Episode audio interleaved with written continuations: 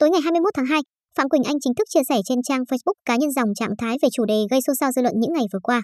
Mở câu chuyện về việc cả nhà mắc bệnh trong mùa dịch, nữ ca sĩ dành thêm thời gian nhắc về những thông tin liên quan đến đời tư của mình. Giọng ca Quỳnh Anh lên tiếng về vấn đề riêng tư của gia đình.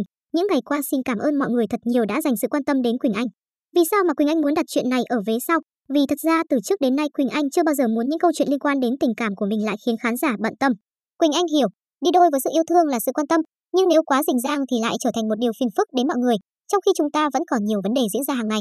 Vẫn còn chiến đấu với số ca nhiễm Covid ngày một tăng cao và đây chỉ là một niềm vui bất ngờ nho nhỏ của Quỳnh Anh nên xin cả nhà cho Quỳnh Anh giữ lại điều này như là chuyện riêng của cá nhân mình.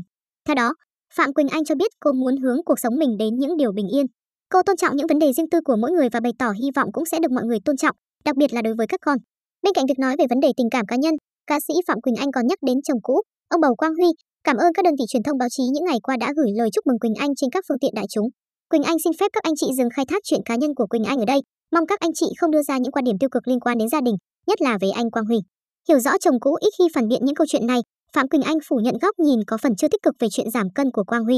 Theo đó, cô cho biết anh đã nỗ lực để lấy lại vóc dáng và sức khỏe tốt hơn cả mình nên mong mọi người không dùng những lời lẽ gây tổn thương. Đặc biệt, nữ ca sĩ cũng mong muốn ngừng đưa những bài đăng với nội dung so sánh hai bên vì cô và Quang Huy vẫn giữ mối quan hệ tốt đẹp, cùng chăm sóc hai con. Phạm Quỳnh Anh nhắn nhủ, chia tay không phải là kết thúc, chia tay chính là để mở ra cho cuộc sống của mỗi người những cơ hội mới tốt đẹp hơn. Hãy ứng xử thật văn minh để tiếp tục gìn giữ một mối quan hệ tốt đẹp với nhau nhé. Xin chúc chúng ta thật nhiều sức khỏe, giữ an toàn cho bản thân và gia đình. Đón nhận mọi chuyện với tâm ý thiện lành, tích cực. Mong mọi người luôn nhiều bình an. Trước đó, cộng đồng mạng được dịp bàn tán khi các thành viên trong nhóm bạn gia đình văn hóa gồm Đông Nhi, Hoàng Thùy Linh, Diêu Lê, Minh Hằng bất ngờ đăng tải bức ảnh có dòng chữ Marime, tạm dịch, lấy anh nhé. Bản thân Phạm Quỳnh Anh cũng đăng tải hình ảnh và được cho là nữ chính trong buổi cầu hôn.